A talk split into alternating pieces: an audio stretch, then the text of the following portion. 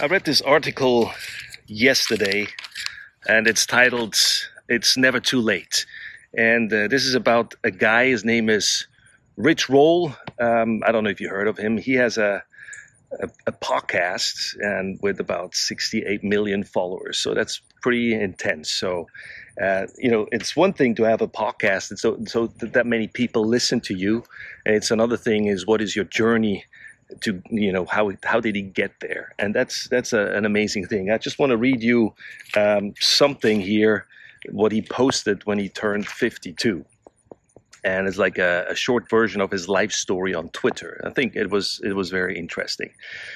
He says i didn't reach my athletic peak until i was 43 i didn't write my first book until i was 44 i didn't start my podcast until i was 45 at 30 i thought my life was over at 52, I know it's just beginning. Keep running, never give up, and watch your kite soar. I think this is a, is a great um, statement or just a great uh, you know story of, of somebody's life. But what people miss, and you know, there's more in that article. It's a short one. What people miss to see is this guy um, was a was an entertainment lawyer. He was uh, having everything going for him, but he was miserable, and he had a burnout, and he had alcohol problems. He had to go to rehab. And at one point, he, you know, looking at all of this, he, he turned his life around by starting to run endurance races. And even though when it, when it says here that he wrote his first book with, what was it, 40, 44, 45, whatever, uh, it says in this article that he was broke you know so you think you you you write a book um, and, and that is it but no it's it's like uh, sometimes there's a very painful journey um, in becoming who you're supposed to be. And uh, i have some of that in my own life that uh, you know eventually i will share or have been sharing pieces bits bits uh, pieces and bits so bits and pieces if i can get my head together. But um, you know like sometimes we think especially as as believers for those of you who watch this who are believers um, you know like we think we we get a silver bullet by you know receiving christ and and the promises that a lot of people make to us at that point is well you just need to you know follow certain principles and do certain things and read the bible and pray and everything's going to be okay. And i'm not saying it's not okay but what we forget to mention is like hey you know the bible clearly says uh, you will have tribulations. You will have hardship. You will have things that that i put your life through that will bring you to the brink that will actually um, almost destroy you. And not because God hates us and wants to destroy us. No, He wants to change our hearts. And so, saying all of this is like um, it's not a cakewalk. You know, ha- having faith or believing in something like this guy, believing in what he saw in his in his mind or in his heart of what he's supposed to become.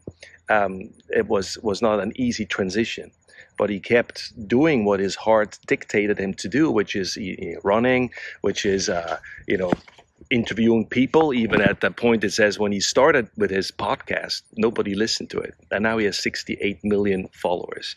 And that doesn't mean now that that's why it's successful. It means there's substance because the guy has something to say.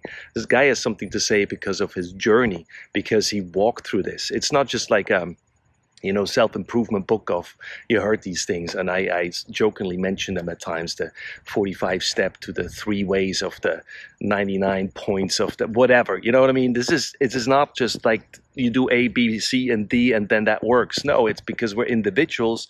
We we have different backgrounds. We have different journeys. We have different issues.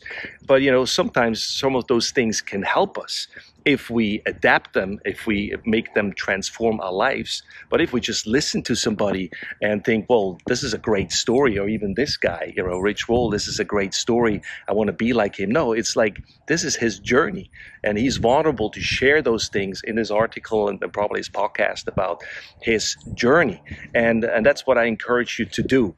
I encourage you to, to be to be vulnerable. I encourage you to do uh, to be honest about your journey. Also, me as a, as a pastor as a, as a believer. It's like um, there's there's things I struggle with. There's things that are hard, but uh, you know what gives me hope, what gives me courage to keep going, is that I have faith.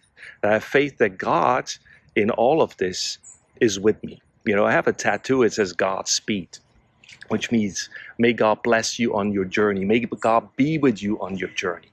And that gives me hope in times when, when I don't have enough faith or where I lose my faith in a sense of just uh, where, I, where I feel like giving up, that I know God is with me. He promised to be with me. He didn't promise me to deliver me from everything and everything's going to be just peachy. He, he said, I'm going to be with you, Thomas. I'm going to walk with you through this life and you have a friend in me.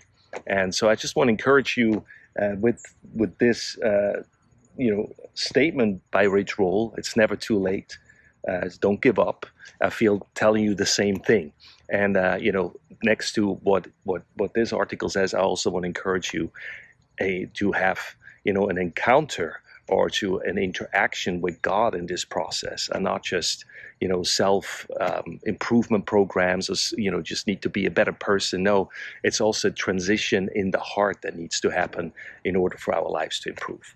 That's all I have to say about this. I just thought like I throw this out here again, sharing a perspective at the fire pit. Bye bye.